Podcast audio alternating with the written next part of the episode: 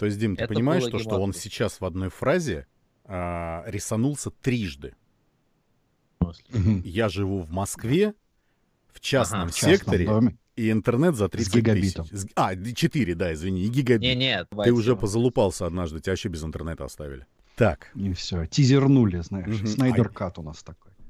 У меня одна знакомая хочет э, в своем ресторане а, сделать русские дискотеки. Она говорит, да какие Моргенштерны, мне вот там белые обои, вот такого надо плана. Вот это, это ассоциируется у меня с Филиппом Киркоровым. Челофилия ассоциируется с Филиппом Киркоровым. У меня ощущение, что я суп с конфетами ем, знаешь, вот, вот такой просто.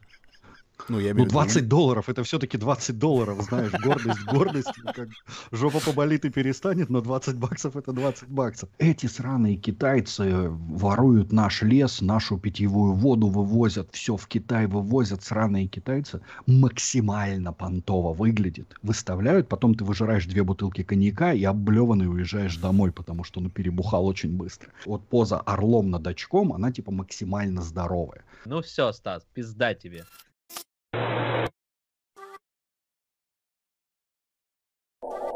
Так вот, давай начнем с сегодняшних историй. Во-первых, про скачку хотел рассказать. А, я сейчас, а, как говорит Константин Мудрец-Кадавр, обратился за помощью в магазин лицензионных Blu-ray дисков. Вот, все мы понимаем, что это такое, где ссылки заканчиваются на .torrent. Вот, а, за одной интересной вещью, о скачивании которой я бы, наверное, никогда в жизни не задумался. Предварительное опровержение. Первое. Заблаговременный отказ от ответственности. Второе. Отречение. Третье. Оговорка. Чтобы прикрыть себе задницу. Коллектив Fusion Podcast категорически заявляет, что данный подкаст от начала и до конца представляет собой комическую фантазию и вымышленный мир в параллельной вселенной квантового измерения и не должен восприниматься всерьез, даже если были задеты сходства с реальными персонажами и задеты чьи-то чувства. Считать данный подкаст провокационным значит упустить самую суть и вынести неправедное суждение о нашем праведном мыслителе и маяку нашей жизни. А ведь право судить принадлежит Богу и только Богу, о чем следует помнить критикам, политикам и спецслужбам. Шутка. Прежде чем писать гневные комментарии, вспомните, даже у Всевышнего есть чувство юмора. Взять хотя бы ТикТок. Спасибо и приятного вам прослушивания. Постскриптум. Мы искренне извиняемся перед всеми фанатами ТикТока. Коллектив Fusion Podcast уважает создателей ТикТока, сам ТикТок, а также его фанатов. Мы вовсе никого не хотели принизить. Еще раз спасибо и приятного вам прослушивания. У меня одна знакомая хочет э, в своем ресторане э, сделать русские дискотеки. И так как бюджетов на диск Жокея у нее нету, она говорит, Дима, ну ты же там в интернетах этих ваших сидишь, накачай мне музыки, пожалуйста, чтобы вот, ну, чтоб вот, чтоб подводочку, там все дела. Я говорю, ну какого Исконно русская русскую. Не-не-не-не-не. А, она говорит, типа, ну, чтобы вот хиты ближайших там пары лет, да, там на 2-3 года. Я начинаю качать. Оказывается, это не так просто нынче, потому что все уже давно перешли на стриминг. И, соответственно, скачать MP3 файл сейчас это целый геморрой. Причем, ладно, один, другой ты можешь там расширение для ВКонтакте и прочие не очень легальные способы какие-то сделать. В крайнем случае ты можешь там купить его в iTunes, там он стоит копейки и скачать. Но когда тебе надо сделать, э, скачать до хрена, то встает дилемма, как это делать. Вручную это полный гемор. А, как-то искать где-то какие-то сборники, а где они, не очень понятно. В общем, кое-как мы там кое-что нашли с помощью моей группы в Телеграме с ребятами пообщались. И я ей пишу, ну вот, вот такого-то там Мор- Моргенштерна всех тебе накачал. Она говорит, да какие Моргенштерны? Мне вот там белые обои, вот такого надо плана. Я, ну окей, короче, начал качать. И вот сидел сейчас, скачал 700 песен. 700 песен я скачал. У меня реально, я теперь король любой, э, по, любой поездки на шашлыки, свадьбы и так далее. Так что Причем я уже понял, если стране. жрать будет... Ну, где есть русская диаспора некая, да, ностальгирующая по жизни там где-то дома. Вот то, в принципе, на любой свадьбе, дне рождения, как только жрать нечего будет, сразу же поеду по диаспорам в разных китайских городах диск-джокеем работать на, это, на вот таких вот вечеринках. Потому что такой коллекции, мне кажется, в Китае ни у кого нету. Причем, ты понимаешь, там качаешь 500 песен, и там Ария, а за ней Алена Апина, после этого А-студио, после этого Король и Шут, после этого Моргенштерн, и ты такой, типа, у меня ощущение, что я суп с конфетами ем, знаешь, вот, вот такой просто. Просто я, я такого винегрета в жизни не видел, чтобы вот разом. Ну, вот теперь у меня компьютер заражен русской музыкой. Надо будет это как-то отсортировать, на флешку скинуть. Там, я не знаю, папа вызвать какого-нибудь или там, не знаю, какого-нибудь человека другой религии, чтобы он как-то провел какой-нибудь шаманский обряд, чтобы очистить это все дело, потому что, ну, там очень много.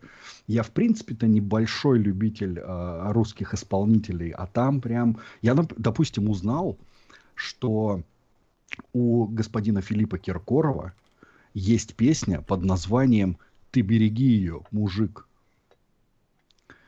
Мне Серьезно? кажется, после этого как Реально, у него есть песня под а. названием «Ты береги...» Как-то, да, «Ты береги ее, мужик». Вроде Знаете, я думаю, что надо заканчивать подкаст после этого. В натуре такая песня есть. С Челобановым вместе.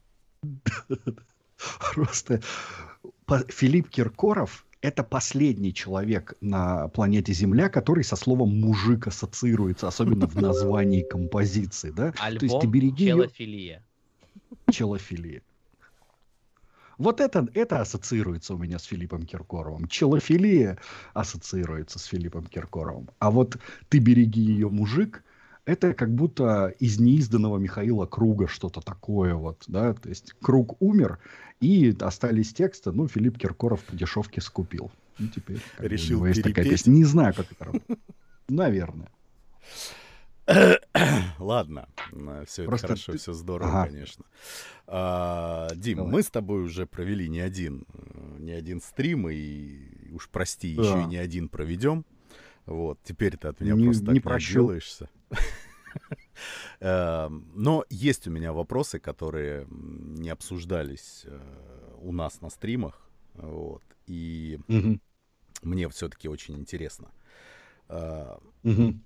Я знаю, что ты уже отвечал э, у себя на это, но хочу, чтобы у нас ты ответил. Не вопрос. Давай, Зачем? Конечно. Зачем в свое время Затем? ты это сделал? А. Ну, я ну 20 виду... долларов, это все-таки 20 долларов, знаешь, гордость, гордость. Как жопа поболит и перестанет, но 20 баксов это 20 баксов. А подкаст я будет думал, интересным. Про ты спросишь, а ты про это? А. Зачем ты переехал? Слушай, да ни зачем, я же не переехал. я поехал на полгодика. вот. Это старая история, которая всегда звучит одинаково. Сидят на берегу реки Хуанхэ два рыбака и ловят рыбу. Такие иностранцы. Задолбались в большом городе, поехали рыбку половить. И вот сидят они, ловят рыбу. И один из иностранцев говорит, блин, блин, смотри, смотри, смотри, блин, реально, ох, блин, ты, ты присмотрись. Тут такой, что, что, что ты кипишуешь, что случилось? Говорит, ты посмотри, в небе, в небе сейчас только что какая-то хрень пролетела огромная, что тут, блин, ты посмотри. Он говорит, расслабься, это полгода, они здесь постоянно пролетают. Вот именно так здесь все это и обстоит. Ты приезжаешь сюда на полгодика, моргаешь, и ты уже 12 лет в этой стране.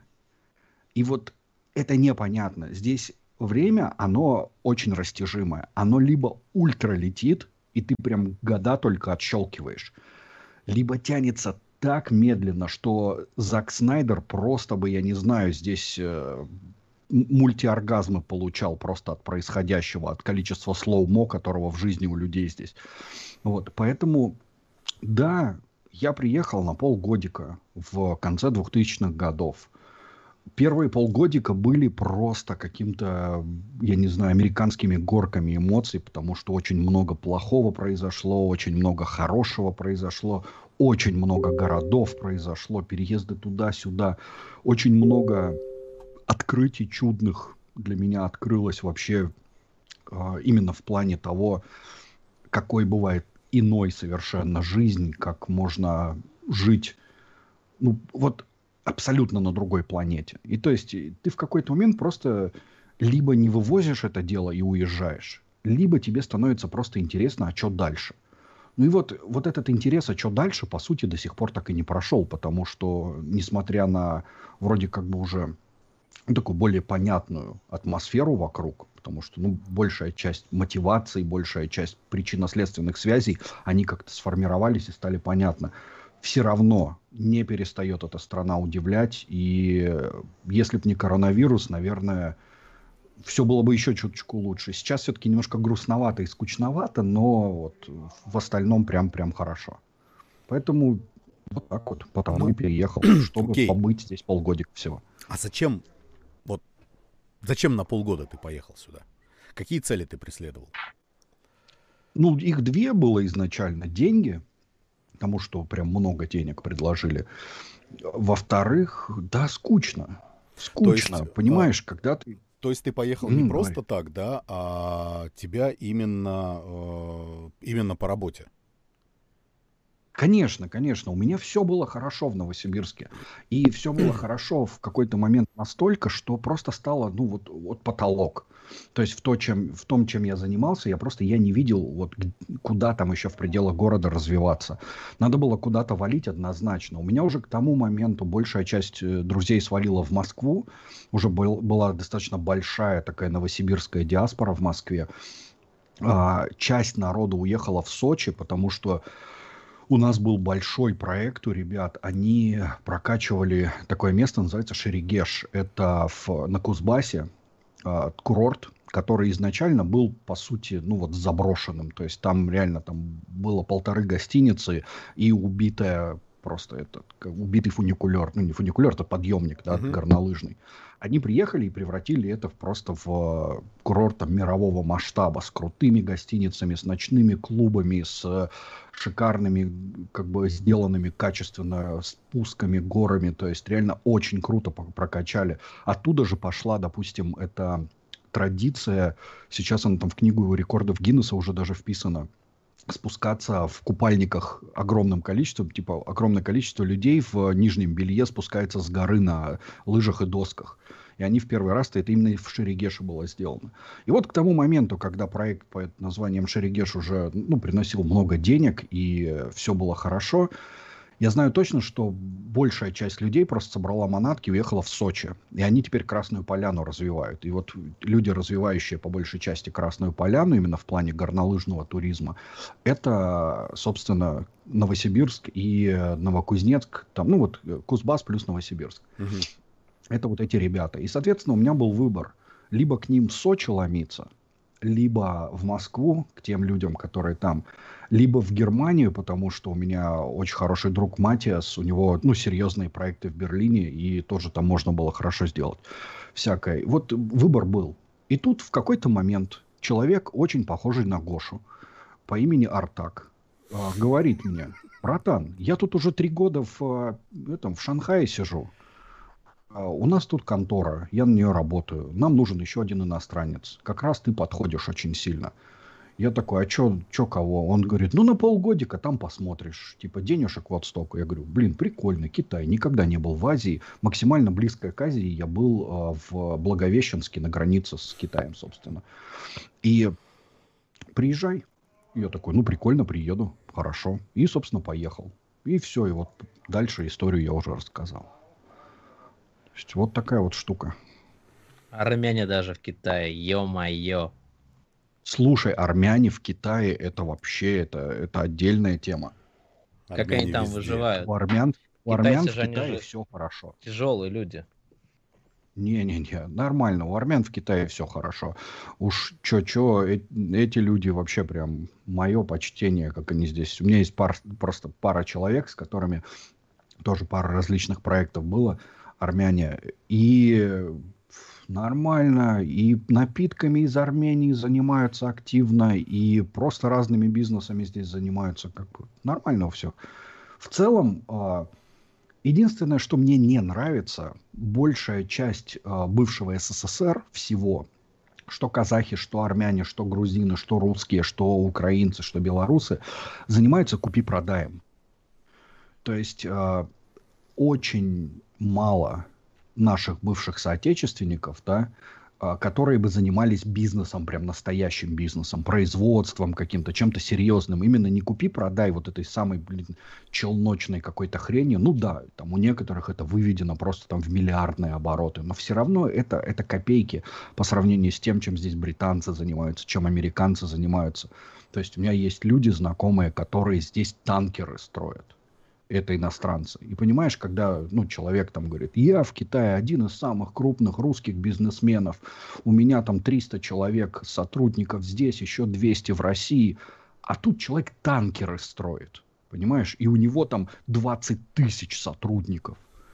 Вот это большой бизнес, вот это масштабы, вот это очень круто все-таки, говорю, немножко обидно, что мы вроде такие умные люди, вроде дофига где есть крупных бизнесменов русских, много там в Штатах и так далее.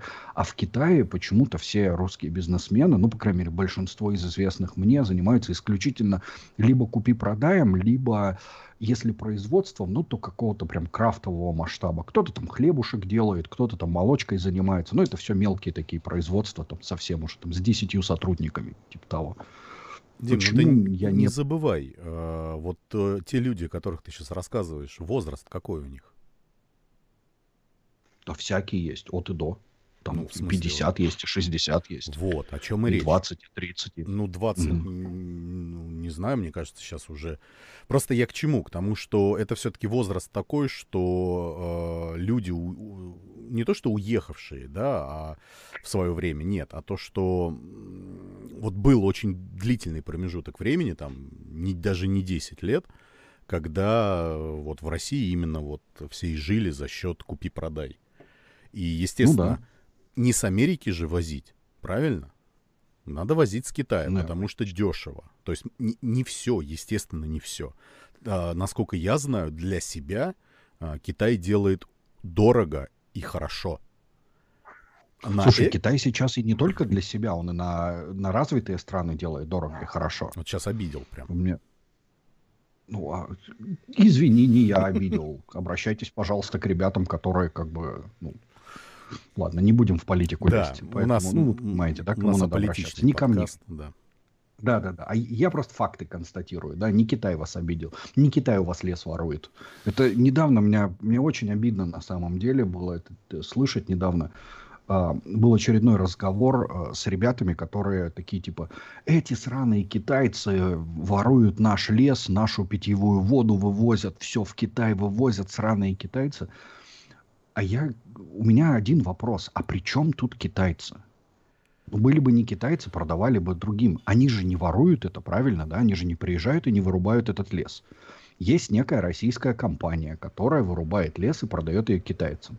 Либо некие российские люди, которые говорят, друзья китайцы, приезжайте со своими топорами и вырубайте вот этот кусок леса.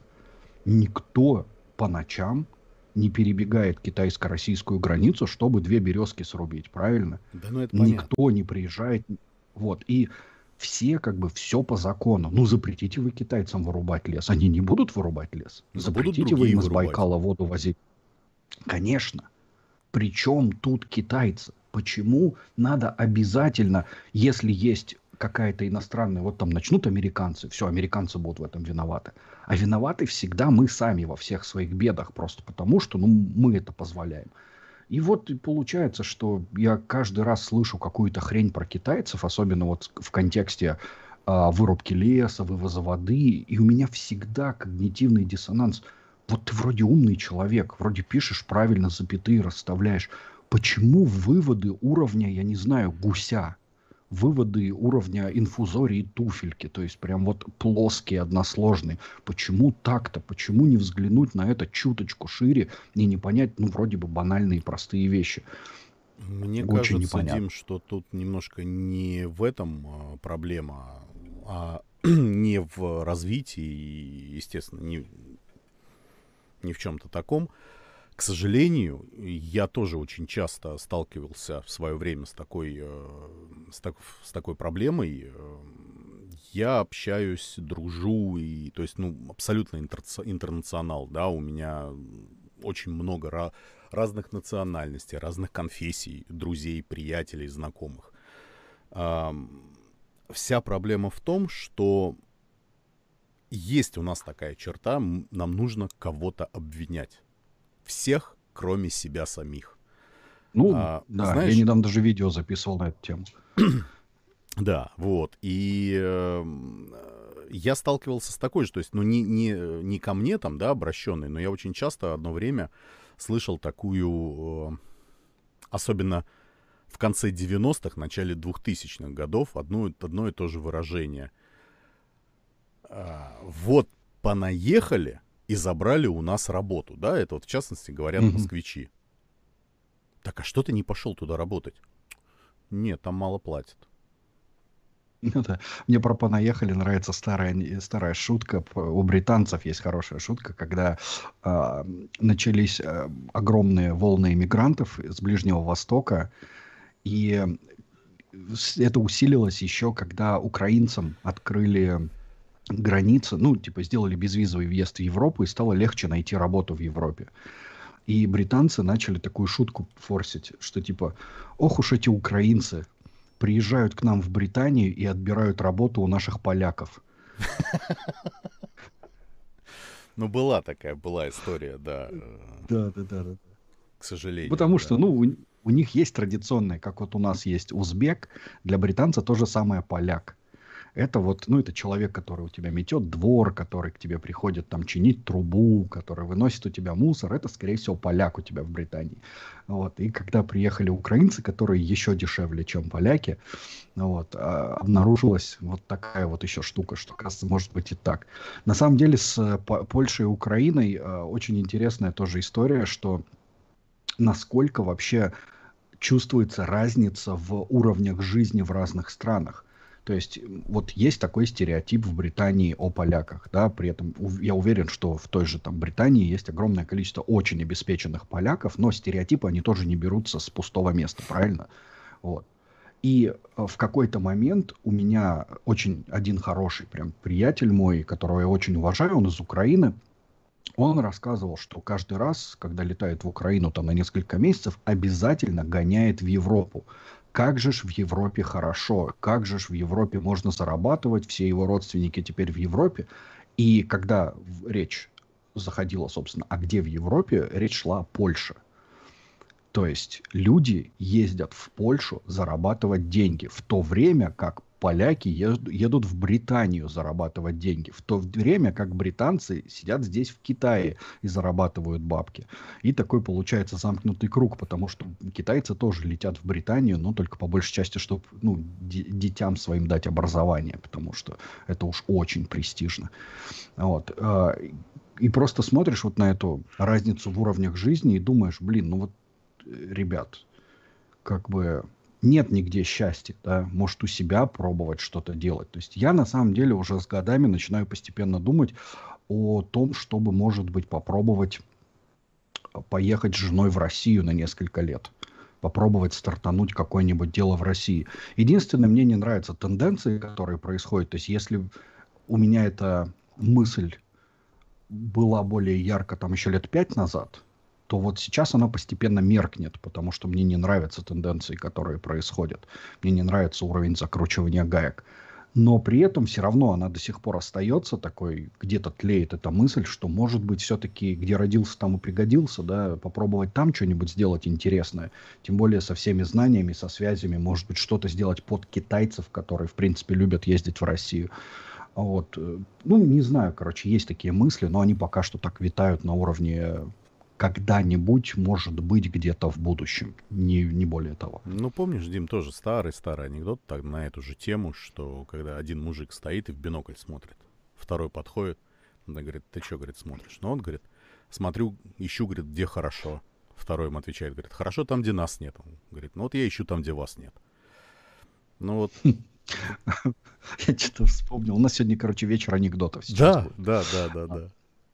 А, один из моих любимейших анекдотов про Россию. 2500 год.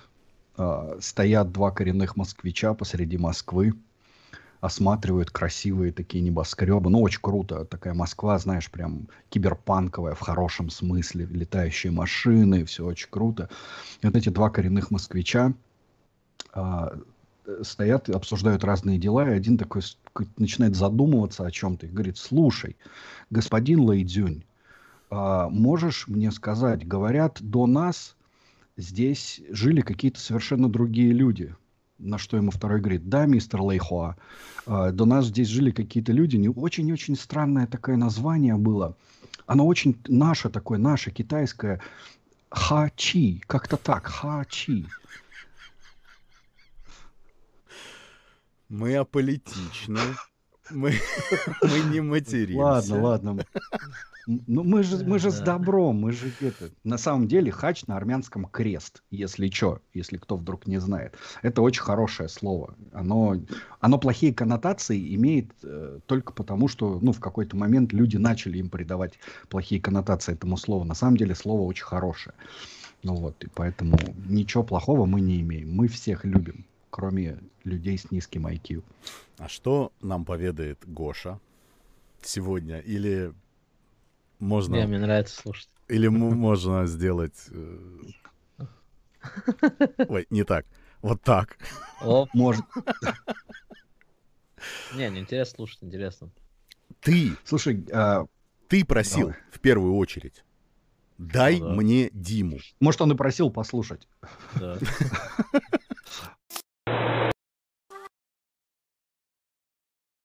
Расскажу вторую историю тогда. Это пока Давай. мент не родился. Это, я сегодня, я вот русской музыки накачал, у меня все, у меня начались, а знаешь, Я обратил родился. внимание, кстати. Да. Вот жалко, у меня детей нету, а то сейчас бы зашел куда-нибудь там, не знаю, в одноклассники. У меня должны теперь быть одноклассники. И детям фотки, знаешь, вот лицо бы всем смайликами бы закрыл прямо сейчас. У меня прям порыв такой есть. Жаль, детей у меня нет. В общем, короче... Я не, я не выкупил это есть какая-то дурацкая тема у таких, знаешь, яж матери.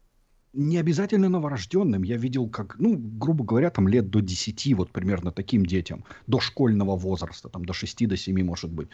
А, очень часто вот эти яж матеря, а еще бывает хуже, есть же кое-что хуже, чем яж мать, это яж отец, это же вообще просто лютейший просто адовый пипец.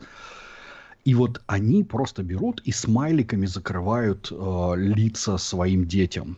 И там получается, что ты стоишь такой весь красивый, нянчишься с желтой рожей, с улыбочкой, знаешь, такой, ты типа, вот мое родилось. От чего ты это родил? От клавиатуры Android или что? Что ну, у ты тебя же знаешь, зачем за это смайлик делается? вместо ребенка? Ну, типа, чтоб не сглазили, я не знаю, что. И сразу, Дим, может... я не знаю, у меня сразу возникает вопрос тогда. Вот. Угу. А зачем тогда вообще ты выкладываешь эти фотографии? Зачем ты фоткаешь? Ты же душу у ребенка через фотографию забираешь. Это, это ты меня опередил. Это был следующий вопрос мой. Ну так, это что, да. что я живая, социальные сети, все дела. Ну, ну фотографируйся а без вдруг ребенка. Это у тебя кукла. Не, да. не, ну блин, это тогда понт пропадет. Тебе же нужно именно выпендриться, то что вот у меня ребенок. Кстати, по поводу этого у нас была дискуссия. Вот, то есть, коль мы зашли в эту тему, мать его. Гоша Хотя проснулся. Доброе утро. А? Прости. Доброе утро, Гоша, да. А, я на... имею возможность наблюдать за молодыми мамами. А вот сейчас это прозвучало стороны... не, не очень а? как-то. Да, по, по Возможность подписке. со стороны наблюдать, в смысле Инстаграм и социальные сети другие, а, да? Хорошо. И закономерный Такое факт. время живем, уточнять надо. Да, да, я понимаю. Я забыл, забыл, да. А, интересный факт. Просто вот, вот из наблюдения. Я не знаю, насколько мои мысли праведны. Да простят меня все мамаши, которые потом при просмотре подкаста меня заклюют, но мне, как обычно, насрать. Вот. А, люди во, ну, во время беременности, получается, они же ограничены. Ну, своим животом и досугом. А после беременности, как только они сбросили этот груз, им хочется как-то себя в жизни, типа, смотрите, я не выпала из жизни, я еще существую. и социуму показать себя. В чем это проявляется? Вот все просто, все вот вообще банально просто. Выход в магазин – это уже достижение. А ребенок чего-то захотел, и ты, как правильная мама, сказала ему «да». Это надо сфоткать. Ребенок сам что-то сделал, там, не знаю, слепил что-то, там, или приготовил. Вау, да? Ну, интересно, да, когда дети готовят ранее Новорожденный сразу же приготовил. Не-не, я имею в виду двухгодовалый, трехгодовалый. Это все, это, короче, отсылка к Монтессори, то, что у нас был подкаст. вот. Эм, и вот вечная же вот э, проблема, допустим, родителей, эм, я не знаю, насколько это у русских людей распространено. Я думаю, что есть такие уникумы, но вот у кавказских родителей есть такая тема э, своему ребенку все самое лучшее, и все что самое лучшее какое должно быть? Самое дорогое. Правильно. Вот. Все самое дорогое, и при этом нужно этим кичиться. То есть мой ребенок сделал это и это. Но при этом, при этом почему-то, я не знаю, с чем это связано. Люди, женщины, когда до рождения ребенка, да, вот она, она узнала, что она беременна, они становятся нереально набожными. Вот почему-то они вдаются в религию, ищут места, где больше Бога. Это прямо вот, я не шучу. Да, да, то есть церковь в России не такая, надо ехать в Ватикан, там прямо вот ближе к Богу, и там крестим ребенка, да. И вот э, я не знаю, с чем это связано, вот почему они так делают, но за этим интересно наблюдать. И самое интересное, когда ты у них спрашиваешь, а зачем ты это делаешь, ты а, а, а вот ответа четкого не получишь. Просто потому, что поток мыслей в голове такой, и недоумение, ты что, тупой? Не понимаешь? Ради сам. Все. И этот, на этом аргументе, мать его, разваливается все. И никакого диалога. Поэтому... это же сбой гормонального фона, не более того. Ну, э, многие пишут то, что это не только со сбоем связано, это типа, ну, сама психология, то, что типа ты стал родителем и что-то в голове поменялось. Э, это же не только, как ты уже и сказал, проблема не только я же мать, но и я же отец. Какой у я же отца угу. может быть гормональный сбой? Он как бы свое дело сделал и все, потом ему пофигу. Поэтому... Слушай, я просто наблюдаю, скажем так, э, вот несколько человек, у которых у нас что-то в последнее время бэйби-бум тут огромный среди семей, э, ну вот иностранных, да, ну имеется в виду и среди микс, которые иностранцы с китаянками или ки- китайцы с иностранками, и полностью иностранных семей. Последний вот 2020 и начало 2021 прям дикий бэйби-бум, видимо, на фоне карантинов людям было нечего делать и прочее, прочее я смотрю, как люди меняются, и задним, уже задним умом, да, начинаю просто смотреть, что оказывается у большинства вот этих я же отцов, у них уже изначально до этого на самом деле есть э, ты вот, ну, когда начинаешь вспоминать, у них были уже какие-то поползновения в эту сторону. То есть а, такие латентные яж отцы, они вот, ну, ты их так не вычислишь, конечно, пока у него не появится ребенок, но потом уже задним числом начинаешь понимать, что на самом деле все к тому и шло что просто нужен был триггер, и ребенок вот этим триггером стал, чтобы человек стал размазней. Ну вот просто, ну, блин, есть люди размазни, что с ними поделать? Я на самом деле, если я ж мать, это еще вывозимо, просто мы с этим уже обвыклись, то я же отец, это явление не настолько частое, это более редкое явление. И вот оно каждый раз шок, оно каждый раз просто шокирует, потому что человек э, из брутальной какой-то, из брутального комка нервов превращается в размазню, просто в манную кашу человеческих эмоций, и ты просто на это смотришь и такой типа товарищ, ну, ну как так-то, ё-моё. Что поделать? Стас, а ты я же отец? А по поводу, и по поводу Ватикана, ты просто пока рассказывал, у меня в принципе не очень нормально работает башка в плане ассоциативных рядов. Вот, у меня просто сразу же в голове нарисовалась картина. Педофилия. А, как да, да, да, про то, что везут ребенка заранее показать, типа, пройдет он там туда или нет. Ну, типа, о, этот норм, типа, лет через 10 привозите снова. Этот норм. Такие, типа. На обработку. На обработку, да-да-да. А это а, есть у, на, у меня проект со славным друже Обломовым в Инстаграме, правда, мы его что-то в последнее время не, не делаем. Мы его один, один сезон выпустили, называлось «Перепись водорода». Это каламбуры такие, очень глупые, но при этом а, всегда несущие в себе в какое-то такое двойное дно. Вот. И я готовил второй сезон этого, этой переписи водорода, и так его не доделал, и там а, а, был а, такой вот каламбурчик, который не вышел, сейчас его спойлерну, скажем так, что... Ох, сейчас попытаюсь дословно его вспомнить. Звучал он примерно так.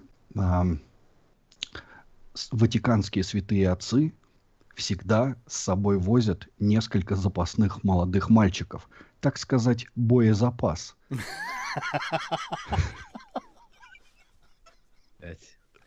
Нас за это не закроют? Я не знаю. Придется делать опять урезанную версию и полную версию, закрытую.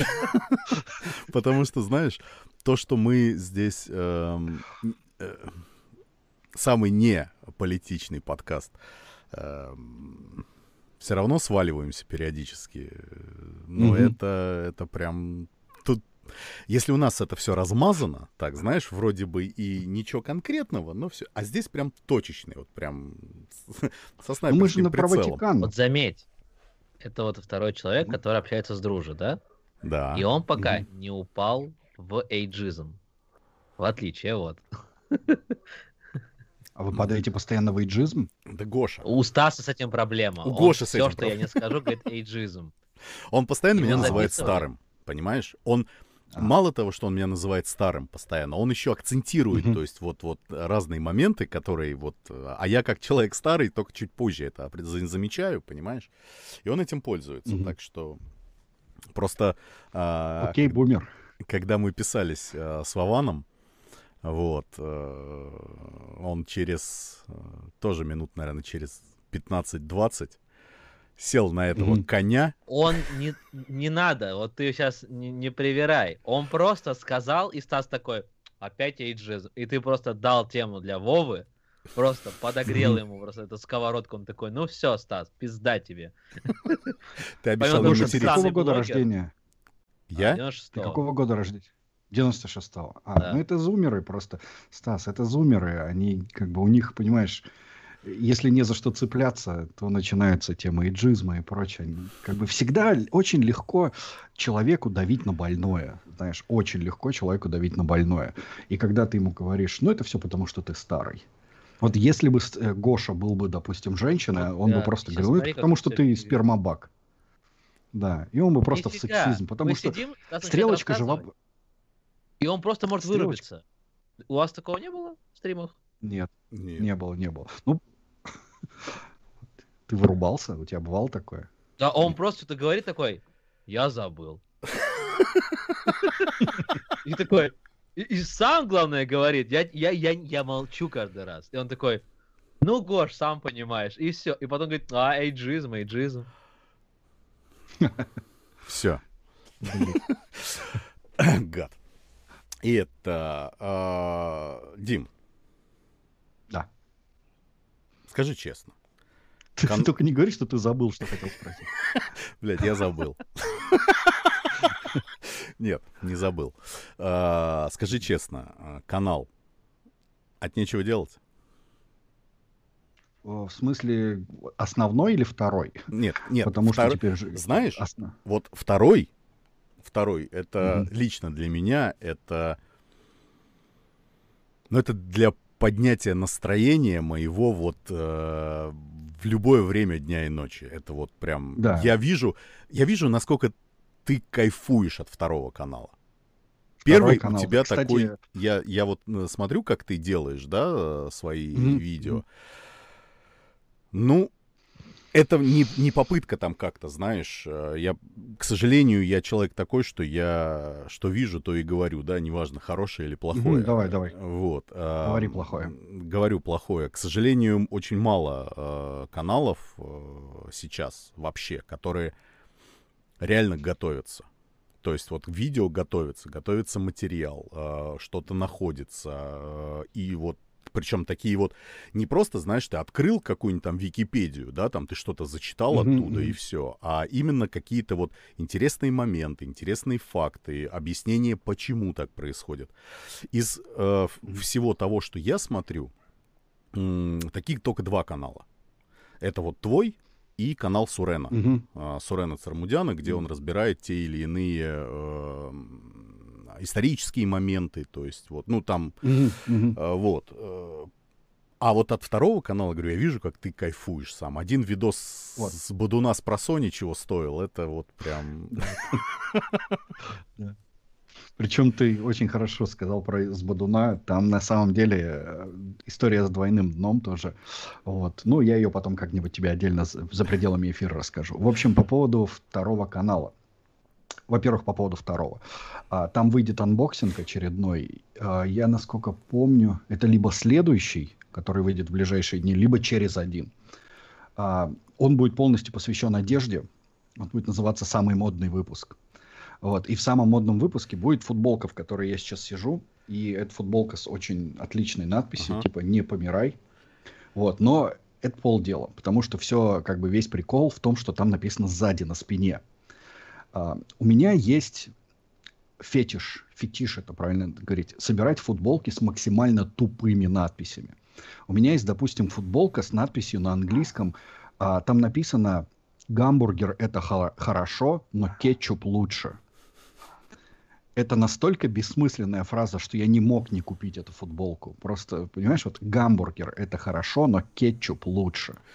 И на, вот на этой футболке она четко вписывается в ту парадигму футболок, которая мне нравится. На ней написано сзади «Don't die before you dead». Не умирай, пока не помер.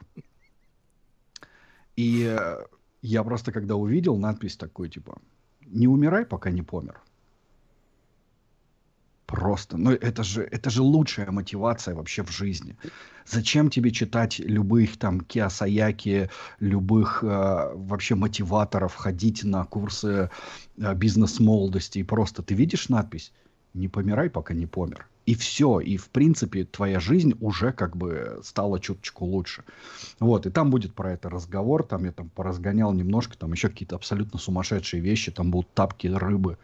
Вот. А если вот Гоша, наверное, не знает, что, что такое второй канал у меня, а, в свое время я создал второй канал а, просто потому, что хотел сместить туда с основного всякие лайв-блоги, лайв-влоги, прочее, чтобы вот неподготовленный мусор с основного канала, вот с основной сетки просто убрать.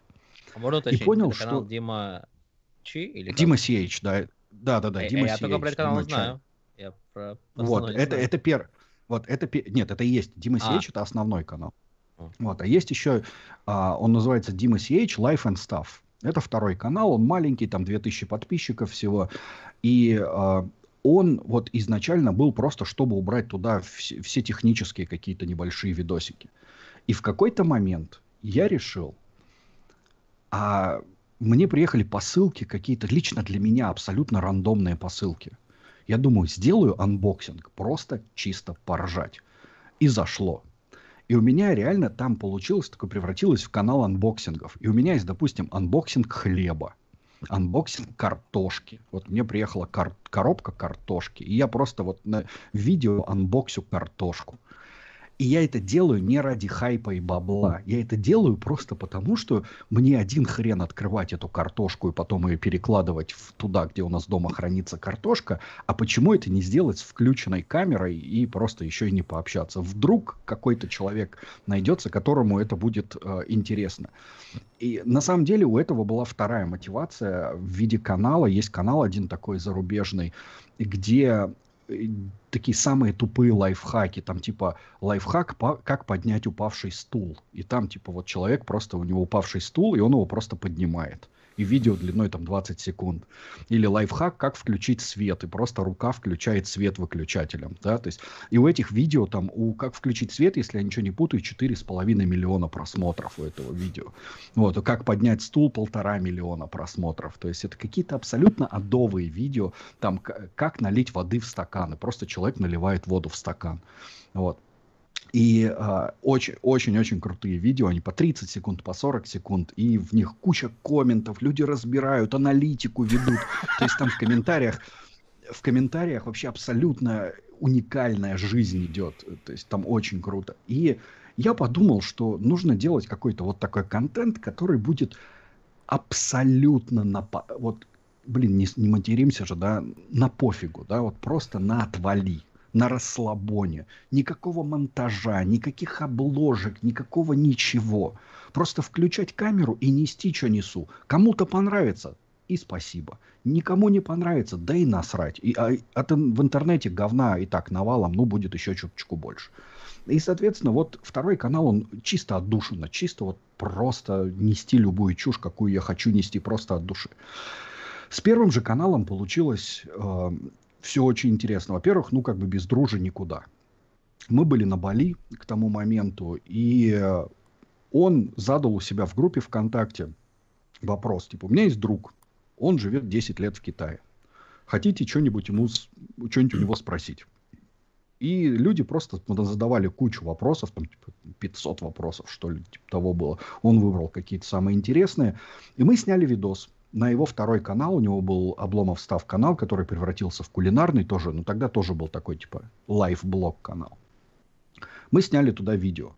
И как только мы закончили это видео снимать, мы просто сидели, что-то пили пиво, и он говорит, слушай, а чё ты же давно, правда, живешь в Китае, чё бы ты свое бы что-нибудь не делал? Просто по приколу. Ну, возьми телефон, поставь, у тебя телефон есть, купишь микрофон за 3 копейки какой-нибудь, и просто что-нибудь говорить, и какая разница. Я что-то подумал на эту тему, забил, а потом прилетел домой, и мне YouTube почему-то начал подсовывать каких-то блогеров, живущих в Китае, русскоязычных блогеров, живущих в Китае. На самом деле каналов Типа, огромное количество именно русскоязычных блогеров в Китае. Очень много каналов. Есть даже крупный, есть какой-то канал, у него там 600 тысяч подписчиков, если я ничего не путаю. Ну, то есть достаточно крупные для экспатовских вот этих каналов. И, соответственно, я думаю, ну, надо надо попробовать, потому что мне совершенно не понравилось, что люди несут на видео. Мне безумно не нравится, что большая часть блогеров говорит именно в своих видосах про Китай, живя в Китае потому что люди, в принципе, не пытаются разобраться ни в чем. И изначальный посыл именно открытия канала был в том, чтобы копать чуточку глубже, понимать, вот китайцы отращивают, я не знаю, длинные ногти. У мужчин в Китае по большей части длинные ногти. Почему? Китайцы пьют чай вот как они пьют чай. Почему они пьют чай? Почему именно чай? Почему при местном климате вокруг все страны пьют кофе и китайцы пьют чай? Почему так? Почему именно такой чай? Почему чай так называется? Почему китайцы делают то-то или иное? Почему здесь едят острое, а здесь морепродукты, а здесь острое вообще не едят, и у них у всех сладкие супы? Почему эти супы, сука, сладкие? Почему так? И этих вопросов на самом деле их бесконечное количество, потому что относительно нашей европейской культуры китайцы делают все не так. Они делают все по-другому, вообще все. Ты берешь любой аспект жизни, и они делают это иначе. Ну, за исключением того, что они там еду пихают в рот, как и мы, да. Они там используют органы собственного тела по тому же назначению, по большей части, что и мы. Вот. Но вот именно в бытовом каком-то, в бытовых моментах все совершенно по-иному. И всегда у всего этого есть причины. Ничто не происходит, вообще ничто в этом мире не происходит просто так. И когда ты в этом не разбираешься, тебе кажется это просто дичью. Просто кажется дичью. А потом ты думаешь, а для них, допустим, если у тебя есть мозги, и ты начинаешь хоть чуть-чуть задумываться, ты начинаешь думать, а почему это дичь? То есть для них то, что ты делаешь, кажется дичью. И кто из вас прав, они или ты? Почему ты правее, чем они? Почему ты считаешь это дичью, то, что они делают? Может, они делают правильнее? Вот у китайцев, допустим, просто пример. У них а, в большей части, особенно небольших городов, даже в современных домах нет унитазов. И у нас была ситуация, мы жили в городе Нанин, вместе с моим другом Женей пытались снять, ну, типа, две семьи, у него была жена китаянка, и у меня же жена есть китаянка, Эни, и мы пытались двумя семьями снять одну квартиру большую. И у нас было очень важно, чтобы было два отдельных туалета, типа, для каждой семьи отдельный туалет был. И мы потратили очень много времени, чтобы найти квартиру с двумя туалетами, в которых есть унитазы, не дырка в полу. И, соответственно, ты, как обычный человек, прилетя в Китай, просто будешь охеревать. Вы чё? Вы какие люди из пещерного века? Что с вами не так? у вас вроде как бы поезда ездят 300 километров в час, а Маглев там под 600 километров в час ездит. У вас по городам все, все города забиты электрокарами и, и как бы 5G по всей стране давно работает. Но при этом сральники у вас дырка в полу даже в самых навороченных домах что вы за звери такие, почему такая дичь. И такого контента, который вот этот выстраивает шок-контент, а, я в Китае, здесь дырка в полу, в квартире за 2 миллиона долларов, дырка в полу. И люди начинают как бы просто из этого шок-контент и выставлять китайцев какими-то просто, ну, я не знаю, обезьянами, что ли. А на самом деле есть абсолютно серьезные как бы медицинские причины, почему срать на обычном унитазе это нездорово. И китайцы, очень многие семьи в нормальных даже домах покупают э, специальные такие полочки, когда ты садишься на унитаз, ты еще ноги приподнимаешь, потому что у тебя, ну, если посмотреть, как, бы, как у нас построен организм, ты когда сидишь вот в таком положении буквы L, да, английской, у тебя там пережимается дофига всего. И тебе нужно сильнее сгибаться, чтобы, собственно, все открылось. Ты вот, вот поза орлом над очком, она типа максимально здоровая. И, соответственно, они даже сидя на унитазе, либо ногами на него встают, если совсем колхозники, а если как бы не колхозники, они покупают эту полочку и просто ноги приподнимают, у тебя тело все равно вот в такой букве V становится положении. И этому есть медицинские показатели. И лю- люди так привыкли, люди так делают, и для людей это норма. И для них наши вот эти европейские как бы стандарты считаются дичью. Они смотрят на наши европейские унитазы и думают, вы типа кукухой поехали, вы вот сидите на них, зарабатываете себе там отеки ног, зарабатываете себе проблемы с желудком, геморрой, а вот мы вот так делаем. И по, по сути, если вот так копнуть в медицину, они правы оказываются. Но при этом любо, для любого блогера это шок-контент. И это вот один аспект жизни, коих миллионы разных деталей. И получается, что вот мотивация создавать канал была именно из того, чтобы просто развеивать мифы о Китае, просто делать такую аналитику человека, у которого IQ хватает не только из лужи пить, да, и палкой крапиву бить. Вот и все. И потихоньку, потихоньку, потихоньку как-то влился в YouTube-тусовку, в YouTube-контент, в контент-мейкинг. Решил как-то разнообразить такой академичный более контент, да, с какими-то разборами чего-то, каким-то шоу. Ну вот, пожрать езжу куда-нибудь. Я же люблю жрать. И у меня такое количество друзей кулинарных блогеров, что ну тут без вариантов было вообще куда-то в жратву все равно свалиться. Вот туда и сваливаюсь. Мне нравится. Кстати, в среду выйдет послезавтра видос. Первое видео вообще за историю канала, где на видео Эни готовить будет.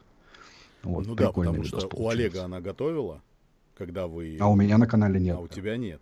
А насчет того, что mm. развеивать мифы, а, в принципе, наш с тобой первый стрим-то и был на эту, ну, грубо говоря, на эту тему, потому что у меня а, было много вопросов касаемо, то есть то, что увидел я, и вот именно несостыковка, да, а, побывав а, в Пекине, грубо говоря, да, там увидев а, вот всю вот вот вот все, что вот там насколько все наворочено, да, и, а это я еще не был в этом, в, в Шанхае. И для меня был просто вот один из э, таких вот непонятных моментов, почему, когда китайцы mm-hmm. едят, после них такой срач. То есть вот угу, даже угу. в цивильных э, относительно, нет, и, был э, вот в этом, я, я к сожалению, не, не запоминаю mm. очень сложные названия. Названия, вот. да, да, это нормально. Но вот в Пекине там до нашего, за неделю до нашего прилета забронировали место в каком-то ресторане, чтобы поесть настоящую пекинскую утку. Вот, конечно, mm-hmm, в таких mm-hmm. заведениях, где там заходишь, и там все чуть ли не в золоте, блядь, такое, вот, знаешь, у меня почему-то сразу... А, Белые скатерти. Да, да, да, да, да, вот в советское вот время я вернулся, знаешь, вот эти вот, вот для... Да, да, да, есть такое ощущение, да. Для правительства, да, вот такие банкетные mm-hmm. залы.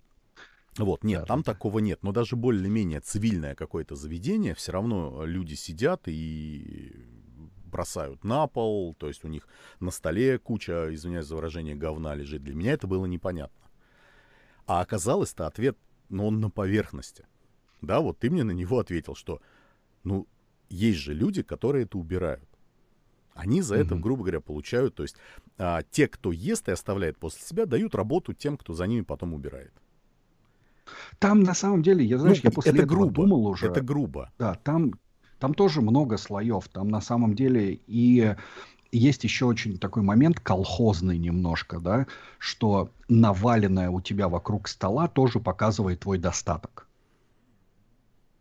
Понял? Угу что вот этот весь мусор, чем больше у тебя мусора вокруг стола, тем больше, значит, ты сожрал, выпил и прочее, и значит, тем больше, как бы, вот когда вокруг тебя гора говна, все это говно твое. Соответственно, все эти остатки еды – это то, что съедено тобой. Это значит, ты это съел, ты за это заплатил. Это значит, ты настолько успешный человек, что ты можешь много мусора оставлять после себя. Вот, потому что бедный человек, он доест все до последней косточки и съест всего чуть-чуть, и вокруг него будет чистенько. И вот это, опять же, один из вот этих очень странных, старых, колхозных, таких деревенских способов, блин, опять, понтов, да, понтов, назовем это так. Я уже рассказывал многократно, что в Китае очень сложно понтоваться. Очень тяжело понтоваться в Китае. Во-первых, из-за очень большого расслоения, потому что есть люди ультрабогатые, прям ультрабогатые, которые там Феррари покупают просто, ну, потому что настроение хорошее. А есть люди, как бы, ну, моего там уровня, да, твоего уровня, ну, обычные, да, которые зарабатывают там просто на, ну, на то, чтобы нормально жить, путешествовать раз в год, два в год. И как бы обычные такие стандартные люди. И между ними на самом деле не так много толстых прослоек людских. То есть есть там чуть богаче, но все равно вот обычно ты начиная зарабатывать, ты как-то достаточно быстро перерастаешь в богатого человека. Может быть, не в ультрабогатого, но именно в богатого. Либо остаешься на уровне, ну вот, средненького такого. И вот между средним и богатым вот этой какой-то прослойки верхнего среднего класса его практически нету. Ну, как по мне, мне не видится. И получается, что ультрабогатые и богатые живут отдельной жизнью у них там свои вообще э, полностью, они там в своих облаках витают. А вот все остальные очень тяжело понтоваться. Потому что чем ты можешь понтоваться? Айфоном. Ну, это не смешно уже давно. Шмотками, Баленсиагой и э, там Гуччи я могу сейчас взять, не знаю, 300 юаней, поехать на рынок и одеться в Гуччи и в Баленсиагу, и ты хрен отличишь, настоящее у меня или нет, и никто никогда не узнает, если я всем буду говорить, что я хожу в настоящий магазин Гуччи, ты никогда не узнаешь, не узнаешь, что я это купил на рынке, потому что он так же выглядит, один в один. Но я же не дам тебе там по шовчикам у себя лазить и смотреть, правильно у меня внутри прошито или ниточка вылазит. Соответственно, часы, что угодно. Вот все атрибуты, которыми как бы наши люди, да, там постсоветские, привыкли выказывать свой достаток, они не работают. Остаются машины, и остается просто показное разбрасывание баблом. Что-то вот, что покажет, что у тебя, вот косвенно покажет, что у тебя много денег. Потому что квартиры нет потому что не принято понтоваться квартирами и вообще приглашать рандомов в свое жилье в принципе не принято, потому что это такой, это серьезный шаг. А, и все, и получается у тебя либо тачка, либо косвенное вот разбрасывание баблом, которое, соответственно, тебе уже, ну, вот, ты приезжаешь в клуб, покупаешь, не знаю, 12 бутылок коньяка. У вас 4 человека, вы покупаете 12 бутылок коньяка просто красиво вот так вот вам их выносят. Это обычно все выглядит как-то как шоу какое-нибудь. Выходит рядок людей, их там человек 15. Среди них, не 15, даже больше, человек 20, допустим.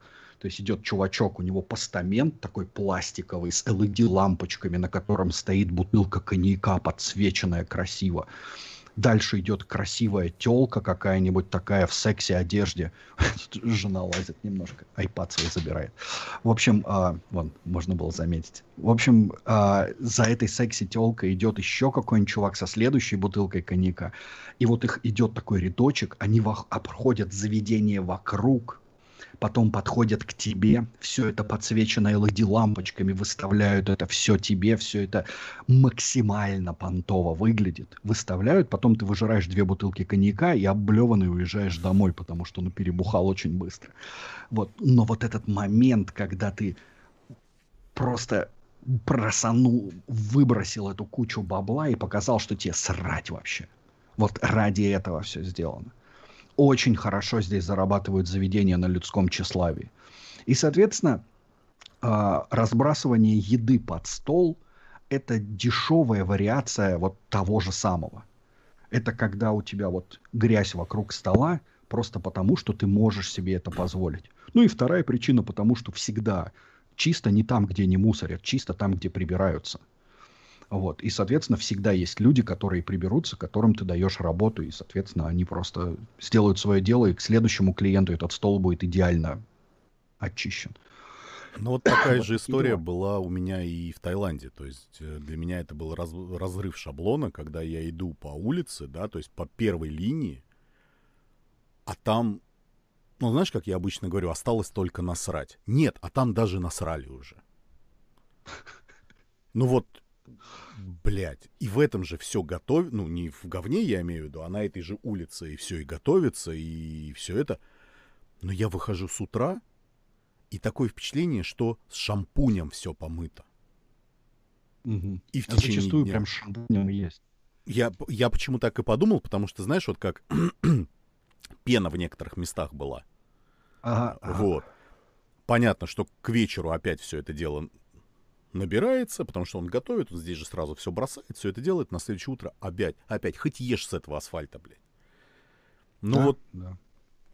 кстати, а, у школе не пришла, а, как она относится к твоему творчеству? Блогерству? Да, блогерству. Слушай, эм, качелями, да, то есть э, иногда она особенно в последнее время, мы сейчас в стадии позитивной, скажем так. У нас качель, качеля вверх летит угу. пока что. Вот а, сейчас она склонна помогать во всем и как бы там какие-то идеи выдавать, если она чем-то может помочь, она всегда готова. Вот, э, потому что перестали расходы появляться на канал большие. Раньше ее это очень бесило, потому что, во-первых, никакого, ну, никакой финансовой отдачи от канала как не было, так практически нет. Но сейчас более-менее хотя бы там то есть, как бы это не секрет никакой. Канал приносит сейчас порядка 300 долларов в месяц, не считая стримов. Угу. Стримы очень рандомные. Один стрим может 100 долларов принести, другой 1000 долларов может принести. Это никогда не знаешь вообще, что будет. Но сам по себе канал приносит 300 долларов. Это ну, деньги, на которые невозможно жить в Китае. Это не... То есть мы про финансовую отдачу никакую не говорим. На одном из стримов, то ли на предыдущем, то ли на предпредыдущем, мы посчитали с подписчиками, э, на канал у меня на данный момент ушло порядка, э, блин, чтобы не соврать, в рублях, наверное, ну, полтора миллиона всего со всеми покупками, со всем, да, всем. Вот, вот, вот. Рублей, да, да, да, да, это покупка камер, всех камер, да, покупка компьютера, который я купил специально под это дело, то есть он там, считай, там 300 тысяч рублей обошелся в свое время, камера там 300 тысяч рублей, а у меня камер 5 разных, вот, всякие там мониторы, провода, все, все, все, все, все, все, что сюда входит, стойки, свет, микрофоны, все это вот, все, что у меня в ящиках сейчас разложено, то есть это больше миллиона рублей. Обошлось мне вот Естественно, учитывая то, что канал последние там 4 месяца приносит по 300 баксов, миллион рублей я этот отбивать буду до конца времен. Соответственно, ни о какой финансовой заинтересованности от канала мы не говорим. И в тот момент, когда шли активные покупки, постоянно, каждый месяц какой-то новый микрофон, другую камеру под другие условия, нужно свет докупить, провода докупить, фильтры докупить какие-то, еще что-то докупить она постоянно ну, материлась, потому что деньги утекают. Потому что деньги утекают в никуда. Она такая, ну у тебя же PlayStation есть, играй в PlayStation. Купи себе игры, играй в PlayStation. Что тебе это? Зачем тебе вот это все надо? Ты на стоимость камеры можешь игр себе купить, я не знаю, лет на 20 вперед. И просто проходить сидеть. Все скайримы там свои. Вот. Поэтому как бы для нее это было очень непонятно. Каналу три года вот будет в мае. И наверное, стадия принятия пришла только в последние полгода, не более того. А до этого было достаточно тяжело каждый раз объяснять, зачем все это происходит. Вот. Но в любом случае, каждый месяц там пара сотен баксов капает, и я на эти... Просто это, это же как бы рандомные деньги, да, то есть это не запланированные деньги. Они в какой-то момент, хоп, с Ютуба капнули. Такой, типа, на кармане появилось, там, не знаю, 200 баксов, вообще абсолютно ниоткуда с неба упавших. И ты такой идешь ей покупаешь какую-нибудь фигню маленькую, приятную. И она такая, о, откуда бабки? А, с Ютуба пришли. А, приятно. Ну, вот приятно. И поэтому, если бы канал приносил, то вообще вопросов бы не было. Фина... Э, вот, то есть, если бы он финансово себя закрывал, было бы вообще хорошо. Мы недавно с Дружей это обсуждали, что на самом деле а, в какой-то момент э, отсутствие именно финансовой, именно финансовой отдачи очень жестко демотивирует всех потому что ты в любом случае, если ты пилишь контент, связанный с расходами, допустим, поехать в ресторан, снять видео, да, какое-то, вот как мы делаем последние месяцы, это всегда достаточно приличная сумма денег, потому что ты же покупаешь больше, чем ты купишь для себя просто пожрать, потому что, ну, то, что ты покупаешь для себя пожрать, это для контента недостаточно. А ты покупаешь больше, чтобы картинка была симпатичнее. А, и, соответственно, ты понимаешь прекрасно, что никогда эти деньги от просмотров не вернутся.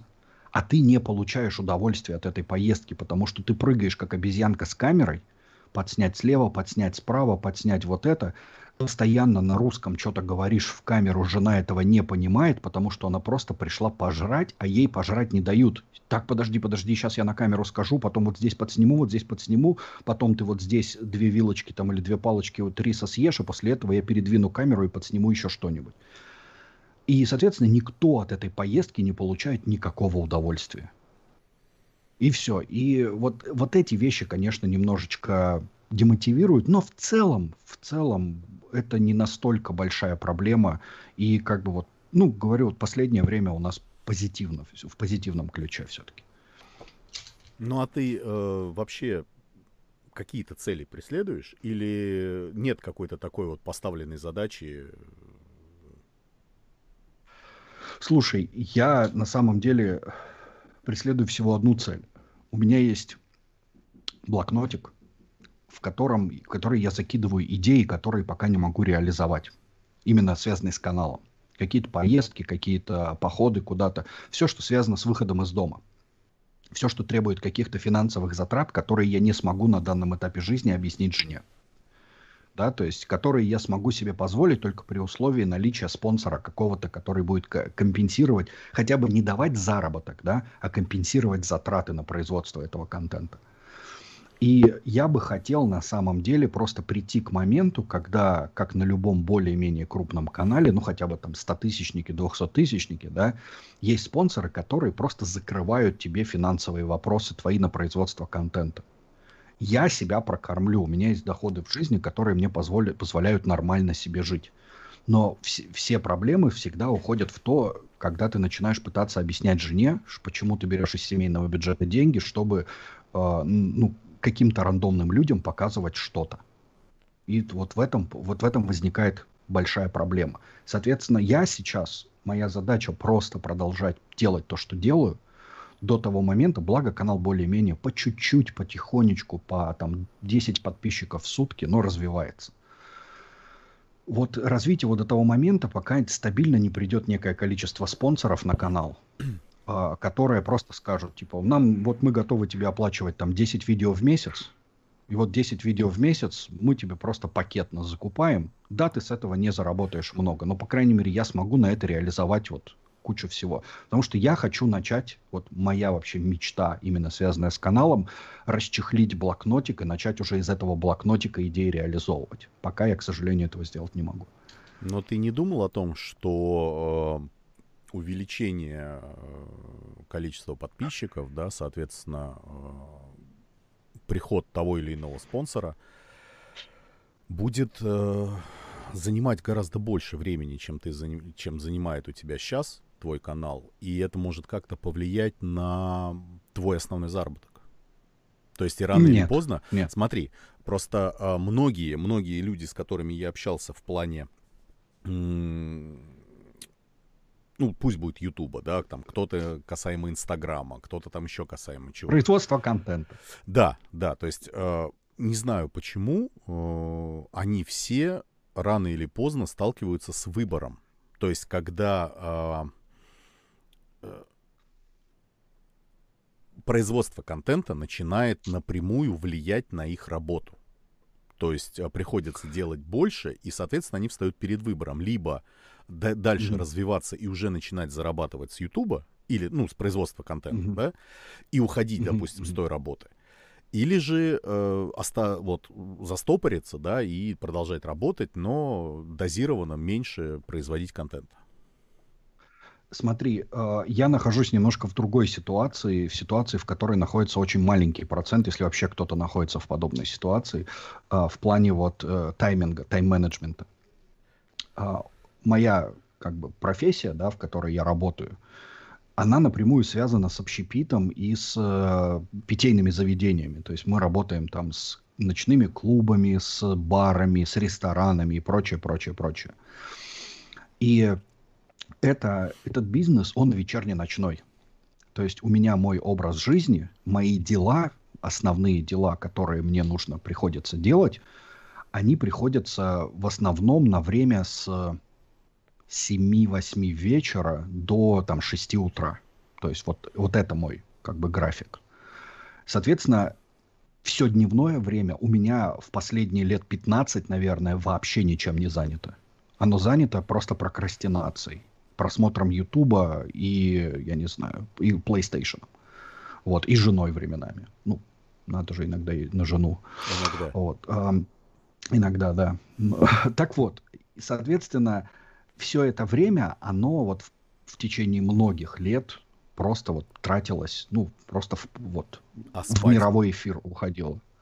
А, а ч, много надо, что ли? То есть я вот смотри, у меня мой стандартный день выглядит примерно так. Я ложусь спать где-то в 4 часа ночи.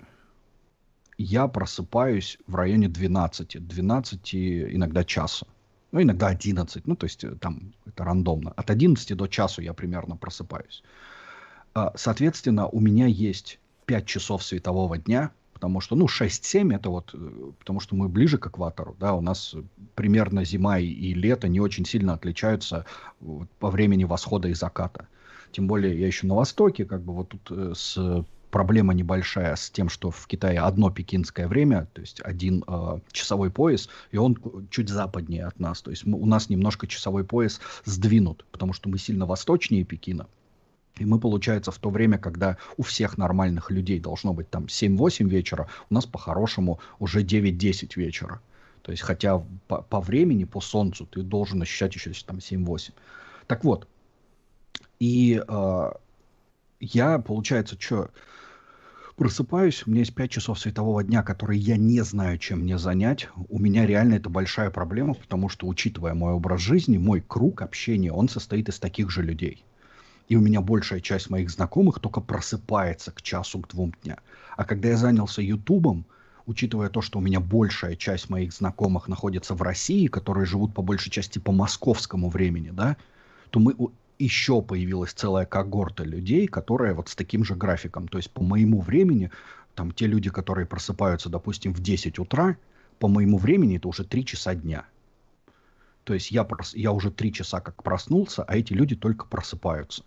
И, соответственно, весь мой круг общения в той или иной мере все равно это вечерний-ночной круг общения. И мне даже вот пойти некуда не с кем.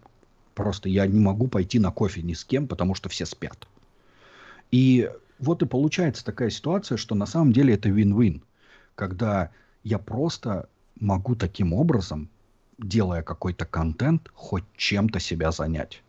Поэтому если будет просто больше контента, будет больше мотивации, еще будет финансовая мотивация делать этот самый контент. Времени дополнительного не понадобится. Ночь я не затрону.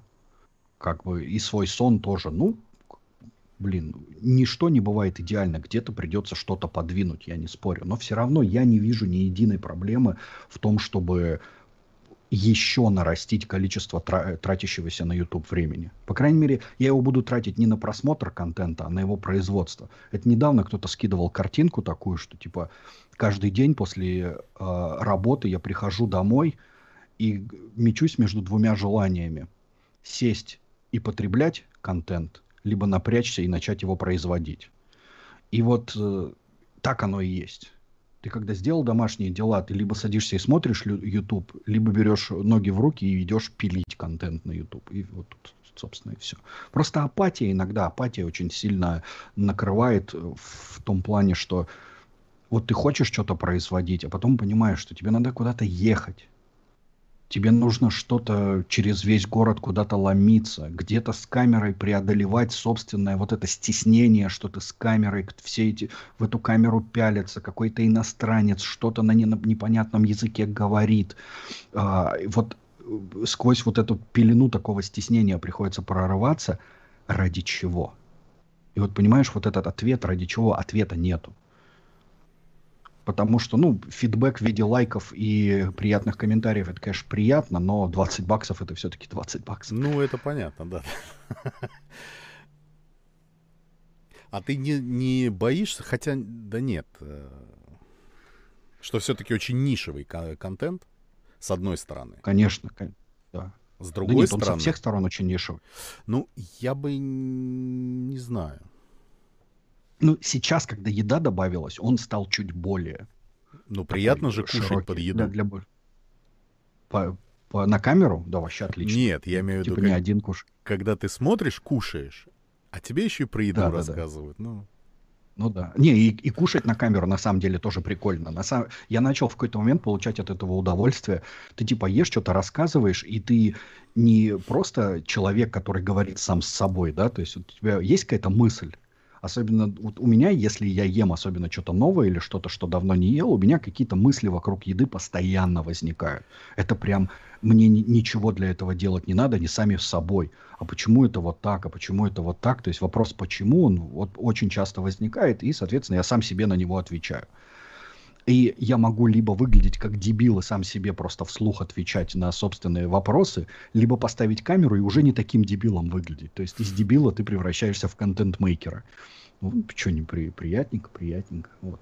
Поэтому, в принципе, а, контент стал чуть более, чуточку более такой широкоформатный, ну, то есть для большего, для большего круга людей, но все равно он очень нишевый, очень нишевый.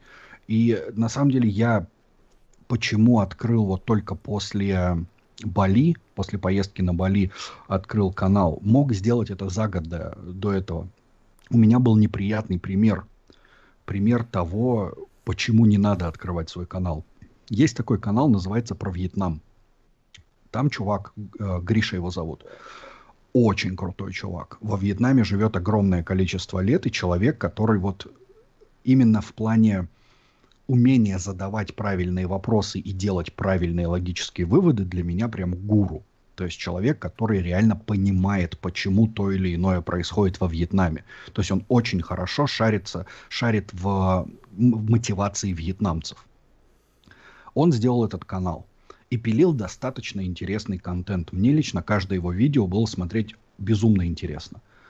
Но при этом, насколько я помню, у него даже тысячи подписчиков нету. Так не смог, он, не, он его больше года пилил. И так даже тысячу подписчиков не допилил. И я просто думал, что я, ну, к тому же приду. Есть, допустим, вот у меня старый друг Андрюша, который живет в Новой Зеландии. И Андрюша тоже начинал пилить канал про Новую Зеландию. Купил камеру, типа GoPro микрофона. Новая Зеландия, блин. Казалось другая бы, да? Стор... Да, другая сторона планеты Земля максимально удаленная, максимально непонятная страна. Страна, про которую стандартный русский человек ничего не знает. Казалось бы, вот он контент. Просто все интересно должно быть про такую настолько далекую страну. Если Китай, он через границу, Россия граничит с Китаем, то до Новой Зеландии пиликать и пиликать через моря и океаны. И человек там живет давно и понимает тоже, и делает интересный контент тоже до сих пор вроде и тысячи подписчиков нету. И вот недавно он бросил канал, просто забросил его нахрен. Потому что он там сделал видосов 30, наверное, или 40, и у них по 200 просмотров, и как бы подписчики не растут. Не работает контент. Понимаешь, не работает такой контент. А ты не думал, что... Точнее, не ты, а так, если порассуждать, да, что не контент не работает, а подача не работает. То есть, ну, да, ну согласись, есть, а, есть э, такая штука, как, а, я не знаю, там, харизма, да, там, ты можешь снимать дичь полную, ну, полнейшую дичь. Но если ее интересно смотреть, я говорю, для меня под э, это не пример для подражания, да, то есть это ответ на многие вопросы. Mm-hmm. Я неоднократно об этом говорил, когда э, человек э, тупо э, часами стримил, как он просто сидит, какие-то миллионные mm-hmm. просмотры на любой. Почему нет? Трэш, на... трэш-контент отлично. Трэш-контент всем заходит. Я о том, Трэш-контент что... — это хорошо. Да, это понятно. Но на любой контент может быть э, э, спрос. Вопрос подачи. Смотри, вот я, я сейчас, пока ты рассказывал, открыл во втором окне канал один. А, есть канал такой, Cut the Crap называется. Да. Достаточно крупный, он миллионник канал. Артем его ведет, он сейчас mm живет в Штатах, и очень-очень крутой канал про кино. У него есть второй канал. Он его ведет с женой, называется Miles Away. Угу. А, у охренительный уровень продакшена. Артем умеет в видеомонтаж, умеет в красивую съемку. У него охренительно красивая жена. Они путешествуют по всяким очень классным местам. И он умеет и в клиповую нарезку, и в то, чтобы не проседал э, сюжет. То есть, чтобы была прям вот четкая, хорошая подача, да. 58 тысяч подписчиков. Каналу года 4 уже. 58 тысяч подписчиков. Как это? Я вот смотрю, 13 тысяч просмотров, 5 тысяч просмотров, 8 тысяч просмотров. У человека есть миллионный канал, причем там вроде 2 миллиона у него уже подписчиков на основном. После там более миллиона подписчиков на основном, при таком же уровне продакшена, при красивой жене, при невероятной картинке – 58 тысяч подписчиков и просмотры по 7-8 тысяч просмотров на, на видос. Как это? Да никак. Просто потому, что я тебе говорю, не работает контент иностранный. Потому что... Подожди, а ты... а как же Птушкин? Вот, я прям ждал, потому пока Пту... Дима... Птушкин... Вот, да, да, я хотел как раз Птушкину перейти. Птушкин медиа-личность. И он выпускает одно видео раз в хрен пойми сколько. Птушкин – это медийная личность. У Птушкина не было бы ничего вот этого, если бы он не был Птушкиным. За Птушкиным и за многими блогерами стоит э, их медийная тема. То есть это Орел Решка, да, это как бы огромная фан-база, которая изначально дает тебе так называемый кикстарт. То есть она первую сотню, две сотни тысяч подписчиков ты набираешь исключительно на своей медийности. А дальше ты просто пишешь, пилишь хороший контент. У него есть бюджет, у него есть собственные бабки в приличном количестве. Он может себе позволить такие вещи, которые большая часть там travel-блогеров не может себе позволить. Опять же, есть канал а, «Хочу домой» белоруса парня. Вот. А, это тоже, я, я помню, когда у него на канале было 14 тысяч подписчиков, сейчас у него там под миллион уже или даже больше миллиона но при этом как бы у него другое, другая тема.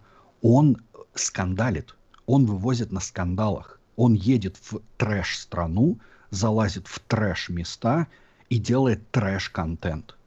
Потому что он, вот когда он приезжал в Китай, мне очень часто, потому что его ролик приводят в примерах, он приезжал в Синьцзян, это где уйгуры живут, и делал видос про геноцид уйгуров и прочее, прочее мы когда здесь с друзьями смотрели его ролик, мы ржали как сумасшедшие, потому что настолько больших глупостей, которые, как нес он, мы давно не видели. То есть человек нес откровенный идиотизм, просто настолько глупость, глупые глупости. Ну, то есть, чтобы ты понимал, человек подходит к району. Ну, то есть, э, как бы в Китае, в, во всех больших городах есть райончики такие, просто обычный, ну, вот как двор, да, этот двор обычно, он огражден забором, стоит охрана, ну, чтобы вот у тебя дети во дворе играют, да, чтобы никакой маньяк не пришел и не забрал твоих детей, или чтобы ты там коляску оставил или велосипед, его не, не сперли. То есть это ты платишь за это дело, ты платишь за охрану, за менеджмент, за уборку этого там двора. Обычно во дворе бассейн есть какие-нибудь там, парк маленький. То есть это такой частный вот маленький райончик, состоящий из нескольких домов. Человек подходит к такому району и говорит, смотрите, в Уйгурской автономной области город разделен на сектора, в которые невозможно обычному человеку с низким социальным рейтингом попасть. Ему нужно предъявить либо особый вид паспорта, либо пройти сканирование лица. Настолько здесь плохо уйгуры живут, что даже в некоторые части города они не могут попасть. Я сижу такой а там мимо просто бабули проходят, просто пикают картой ключом обычным, ну вот, который тебе выдают, знаешь, как ключ от подъезда mm-hmm. магнитненький такой. Они пикают и заходят в этот, в этот двор. Вот, потому что, ну, как бы это обычный двор просто с э, заборчиком. Но нет, надо вот таким вот голосом, надвигая саспенс, рассказать про все это. И там весь видос на этом построен. Просто вот на нагнетание саспенса на пустом месте. И э, мне казалось в свое время, что подобным больше, по большей части грешит господин Лядов, который из канала The Люди. Угу. А тут недавно как раз на канале «Хочу домой» вышло еще и интервью с господином Лядовым, и то есть два одиночества прям нашли друг друга, и я понял, что ну вот это... Вот такой контент будет travel контент набирать. Потому что он весь на трэше, на хейте нас построен. Хейт-контент, трэш-контент. А, он всегда хорошо собирает. Это классно но я этого делать не хочу. И у меня остается только одно – надеяться просто на то, что средний посетитель Ютуба постепенно растет. И тот, кто смотрел раньше про желейного медведя, как, как его там зовут, не помню, Константин или как-то там, или Витя, этот желейный медведь, короче, ну, очень да. популярные видосы на Ютубе. Вот, и те люди, которые смотрели про желейного медведя, просто в какой-то момент поймут, что, ну, как бы хочется что-то, хоть чуть-чуть более сложных мыслей, да, чтобы какой-то чуть более сложной подачи чтобы была не клиповая нарезка Влады Бумаги и не вот такой вот яркий, веселый чувачочек, который с вот такой вот прической тебе вот так вот рассказывает, как наклеить крышечку на другую крышечку. Зачем-то, не знаю зачем. Но чтобы был человек, который тебе просто, ну, расскажет какие-то интересные вещи. То есть люди, которые потребляют там исторический контент, которые заходят на какой-нибудь Арзамас, да, там смотрят какие-то видео для саморазвития, да, то есть смотрят, э, не знаю, просто познают мир. И, соответственно, хочется делать вот такой вот контент. Естественно, я прекрасно понимаю, что этот контент ультра нишевый и собирать даже 100 тысяч подписчиков мне придется еще несколько лет, если я даже смогу это сделать по итогу. Но я упорный. Я никуда не тороплюсь. Ну вот смотри. А есть же пример всего этого, если говорить о нишевости. Вот у Усачев, у него изначально именно аудитория была дети. Дети и подростки, которые смотрели ту жесть, которую творил Кликлак. Но при этом Усачев mm-hmm. себя, себя позиционировал таким добряком, воспитанным, интеллигентным парнем. И у него устоялась аудитория. Просто сейчас, пока ты рассказывал, я вспоминал, как его зовут, блин. Я зашел на канал, на канал Руслан, и, да? Да, Руслан, да. Я искал его канал, я просто не подписан, но мне по формату, как человек, не нравится. Ну, он классный блогер mm-hmm. и интересные вещи говорит, но просто мне не нравится. Я mm-hmm. вспомнил то, что у него же был travel блог, и а, он же из-за карантина закрылся, пора валить. С кем-то он еще парень, который типа с русским языком как связан, типа, именно пропагандирует правильную культуру речи. Я э, вот mm. пока просто Дима говорил, я пытался найти, но не нашел, как его зовут. Вот. И, как ни странно, у, у Сачева же, получается, детская аудитория, но при этом его... Э, я смотрел именно его travel-блоги «Пора валить», они не связаны с трэшем. И таким каких- каких-то сенсационных замечаний он не говорит – он снимает хуже, чем Тушкин. Да, у Тушкина целая команда работает. Ну, наверное, хотя он говорит, что он все сам делает. Вот. Э, картинка у него не хуже. Ну, она не такая яркая, не такая подобрана, допустим, как того же the Crab, да, потому что Miles Away. Но по мне вот, э, почему я не подписан на Miles, я, я от the Crab тоже отписался, но это по причинам того, что он строит слишком странные теории с комиксами, и не все, не все так есть. Мне тоже последнее время прямо. Тоже ну просто время... я много комиксов читал, особенно DC, и мне вот э, как-то для меня это удивительно, что человек, который так любит комиксы и кино, э, так топорно рассуждает о комиксах и не видит будущего у такой великой. Ну не забывай. Марвел, ну это забывай DC. то, что ему уже многое пишут. Вот у него Это как раз да, работает да, команда. да, я понимаю, да, но все равно это странно, просто, ну реально странно. Слушай, Он- Любитель DC. Снайдер Кат, как тебе? это божественно. Я вообще кайфанул. Я 4 часа, у меня ощущение было, что я его минут Я за на одном 15 дыхании посмотрел. Просто, да. Во-во-во-во-во. Он, 4 часа Единственное- не ощущались. Жалею, Вообще никак. Да. Ну вот я, у меня вот этот телек, я на нем смотрел. Я скачал в 4К. Вот, э, большой файл, там под 50 гигабайт большой файл, смотрел в 4К. Единственное, минут, наверное, первые 20 привыкал к квадратному вот этому Да, да, да, три- да, да, 4 да. на 3. Странно было. Но, Но- блин, это, это антураж. Как, э, си- вот опять же, вот если говорить, а вот мы рассмотрели фильмы, как сильно э, компания Warner Brothers похерила фильм и убила аудиторию. При этом Снайдер Кат не собрал кассы по подпискам платным, да, и Снайдер Кат Мгм. получил очень низкие рейтинги из-за говнокритиков по типу Cut the Crap, которые не, не очень хорошо о нем отозвался. Да, он тоже сказал охеренный фильм, но нашел недочеты. Твою мать. Фильм снимался э, в конечном итоге на коленках, просто потому что ему нужно было, было собрать материал. И вот Ну этим да. самым контентом он меня, и, ну, вот как вот его подписчика, он меня выписил. И я Мгм. поэтому от него отписался. А Miles Away, когда был... Мне просто нравятся всякие travel-блоги. Мгм. Я когда был подписан на Miles Away, блин, скучно. Блин, очень скучно. У него он не умеет говорить. Во- Снимает круто. Идеи классно. Но я сидел три минуты. То есть без вырубал. сценария не работает. Естественно. Но при этом, я говорю, Усачев, у него особого сценария нет. Но вот он Видишь? э, классно подает. Вот он умеет подавать, он, у него этот а, рассказывать. Ораторские э, навыки круто Ораторское развиты. мастерство, да. Да, и он Мгм. офигенно это подает. И у него просмотры Жень, до миллиона. Я, опять же, да, все, что вот мы сейчас рассуждаем, почему у меня не получается, ну, не у условного меня, да, у неких условных нас не получается, а у кого-то получается, это всегда звучит очень жалко и как отмазки. Но это не мешает нам как бы рассуждать, кто нас остановит. Мне кажется, что у Сачева получается по двум причинам. Во-первых, просто врожденный, э, врожденная харизма и талант. Это как бы не отнять у него, да. То есть мне тоже, я на него не подписан. Я видел буквально одно или два видео, наверное, за все время. И второе, он из когорты старых блогеров. Он из тех, кто начинал русский YouTube. Ну да, и да. это отде- отдельная вообще каста людей. Потому что они вырастили собственную публику. Они начинали с нуля. И вся публика, вообще приходя на YouTube, то есть 90% людей, которые открывали YouTube в своей жизни, открывали его в тот момент, когда его канал уже существовал. И в тот момент, когда другие каналы только начинали свой путь, его канал уже был, в принципе, то есть, ну, его лицо уже мелькало везде. И брать, в принципе, что Клик-Клак, что других старых блогеров, то есть вообще всю старую когорту блогеров, их вообще в один ряд со всеми остальными нельзя ставить, потому что они такие отцы-основатели. Они формировали всю вообще аудиторию на тот момент. Сейчас, конечно, все меняется.